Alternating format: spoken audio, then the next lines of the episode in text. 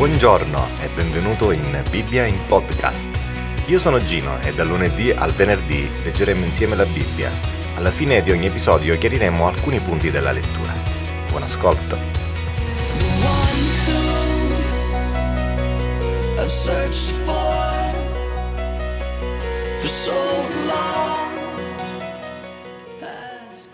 Matteo capitolo quattordici.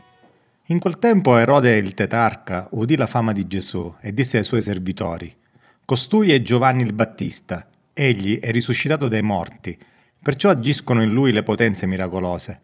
Poiché Erode aveva arrestato Giovanni, lo aveva incatenato e messo in prigione a motivo di Erodiade, moglie di Filippo suo fratello, Giovanni infatti gli diceva: «Non ti è lecito averla». E benché desiderasse farlo morire, temeva la folla, perché lo considerava un profeta, e giunto il compleanno di Erode, la figlia di Erodiade ballò nel convito, e piacque Erode, ed egli promise con giuramento di darle tutto quello che avrebbe richiesto. Ella, spintavi da sua madre, disse: «Dammi qui, su un piatto, la testa di Giovanni il Battista». Il re, sebbene rattristato, a motivo dei giuramenti e degli invitati, comandò che le fosse data, e mandò a decapitare Giovanni in prigione. La sua testa fu portata su un piatto e data alla fanciulla, che la portò a sua madre, e i suoi discepoli andarono a prenderne il corpo e lo seppellirono, poi vennero a informare Gesù. Udito ciò, Gesù si ritirò di là in barca, verso un luogo deserto, in disparte. Le folle, saputolo, lo seguirono a piedi dalla città. Gesù, smontato dalla barca, vide una gran folla, ne ebbe compassione e ne guarì gli ammalati. Facendosi sera, i suoi discepoli si avvicinarono a lui e gli dissero: «Il luogo è deserto e l'ora è già passata, conceda alla folla, affinché possa andare nei villaggi a comprarsi da mangiare». Ma Gesù disse loro: «Non hanno bisogno di andarsene, date loro voi da mangiare». Ed essi gli risposero: «Non abbiamo qui altro che cinque pani e due pesci». Egli disse: «Portatemeli qua». Dopo aver ordinato alla folla di accomodarsi sull'erba, prese i cinque pani e i due pesci e, alzati gli occhi verso il cielo, pronunciò la benedizione. Poi, spezzati i pani, li diede ai discepoli e i discepoli alla folla. Tutti mangiarono e furono sazi, e si raccolsero dei pezzi avanzati dodici ceste piene. E quelli che avevano mangiato erano circa cinquemila uomini, oltre alle donne e ai bambini. Subito dopo Gesù obbligò i discepoli a salire sulla barca e a precederlo sull'altra riva, mentre egli avrebbe congedato la folla. Dopo aver congedato la folla, salì sul monte in disparte a pregare. E venuta la sera, rimase là da solo. Frattanto la barca, già di molti stadi lontana da terra, era sbattuta dalle onde perché il vento era contrario. Ma alla quarta vigilia della notte Gesù andò verso di loro camminando sul mare. E i discepoli, vedendolo camminare sul mare, si turbarono e dissero: «È un fantasma!» E dalla paura gridarono, ma subito Gesù parlò loro e disse: «Coraggio, sono io, non abbiate paura». Pietro gli rispose: «Signore, se sei tu, comandami di venire da te sull'acqua». Egli disse: «Vieni». E Pietro, sceso dalla barca, camminò sull'acqua e andò verso Gesù, ma vedendo il vento forte ebbe paura e, cominciando ad affondare, gridò: «Signore, salvami!» Subito Gesù, stesa la mano, lo afferrò e gli disse: «Uomo di poca fede, perché hai dubitato?» E quando furono saliti sulla barca, il vento si calmò. Allora quelli che erano nella barca vennero e lo adorarono, dicendo: «Veramente tu sei figlio di Dio». Passati dall'altra riva, vennero nel paese di Gennesaret, e la gente di quel luogo, riconosciuto Gesù, diffuse la notizia per tutta la regione circostante, e gli presentarono tutti i malati e lo pregavano che lasciasse loro toccare almeno il lembo della sua veste, e tutti quelli che lo toccarono furono guariti.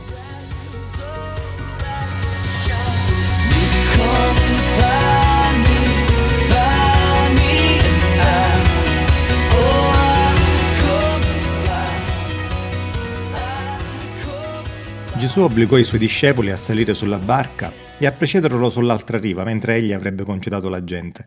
Era stata una giornata piuttosto impegnativa e Gesù volle risparmiare ai discepoli l'ultima parte. Si sarebbe occupato lui in prima persona di congedare la folla. Così essi partirono per andare ad aspettare Gesù in un luogo più tranquillo. Da parte sua Gesù, quando la folla lo lasciò, si ritirò in disparte per pregare. Gesù pregò fino a notte inoltrata e dopo Gesù andò verso i suoi discepoli camminando sul mare. Dentro di sé sapeva benissimo che stava per procurare ai discepoli un grande spavento. Infatti si misero a gridare pensando che si trattasse di un fantasma, ma Gesù non voleva spaventare i discepoli né prendersi gioco di loro, anzi voleva rassicurarli nella tempesta. Coraggio, sono io, non abbiate paura. La presenza di Gesù lì in quel momento, con la barca sbattuta tra le onde, doveva rassicurare i discepoli. Non abbiate paura, sono io, sono qui. Ormai i discepoli conoscevano Gesù da un po' di tempo e sapevano ciò che era in grado di fare. Vi ricordate l'episodio quando Gesù dormiva in mezzo alla tempesta? E in quell'occasione egli sgridò i venti e il mare e improvvisamente essi si erano calmati. Quell'esperienza aveva lasciato i discepoli a bocca aperta ed essi si erano chiesti chi mai fosse costui al quale anche i venti e il mare ubbidivano. Ora Gesù li aveva raggiunti camminando addirittura sul mare. Di cosa avrebbero dovuto aver paura? A quel punto Pietro fu colto da un grande entusiasmo. «Signore, se sei tu, comandami di venire da te sull'acqua». E Gesù gli disse «Vieni». E Pietro, sceso dalla barca, camminò sull'acqua e andò verso Gesù. Gesù aveva detto che non avrebbero dovuto aver paura e Pietro lo aveva preso in parola.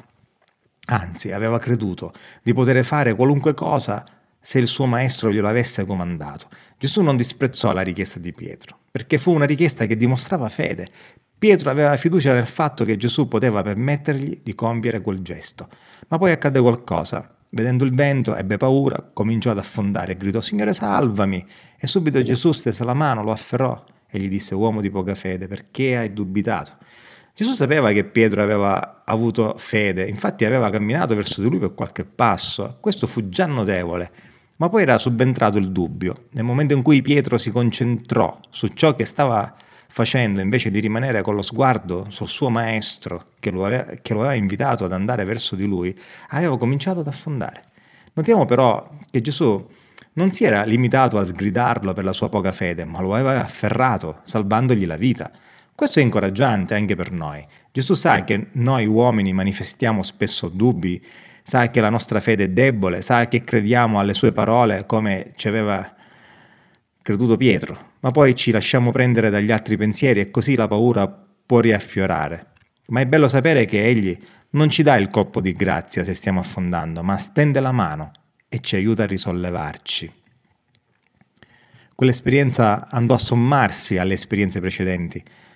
Pian piano i discepoli stavano prendendo coscienza di trovarsi di fronte a qualcuno che non era semplicemente un uomo. I discepoli comprenderanno la divinità di Gesù più avanti, essenzialmente dopo la sua risurrezione, quando cominciarono anche a rivolgersi in preghiera direttamente a Lui, come vediamo nel Libro degli Atti.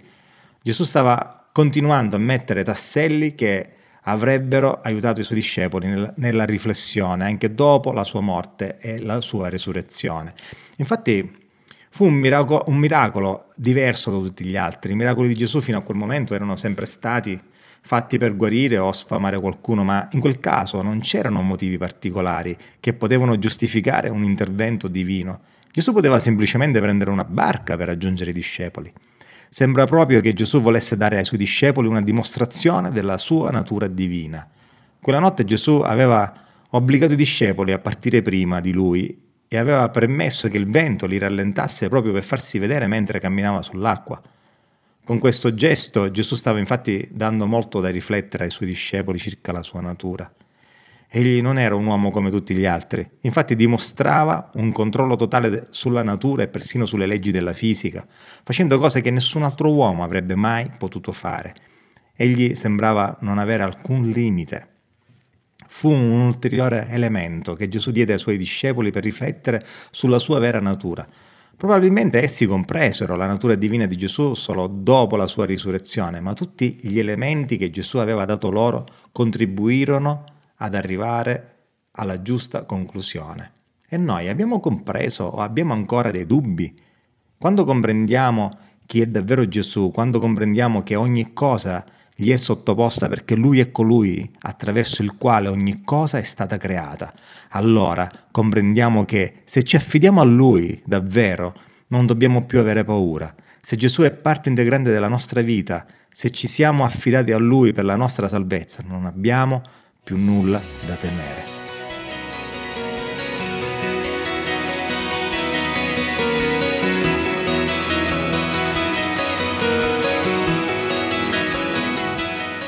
Ciao, io sono Gino e questa è Bibbia in Podcast.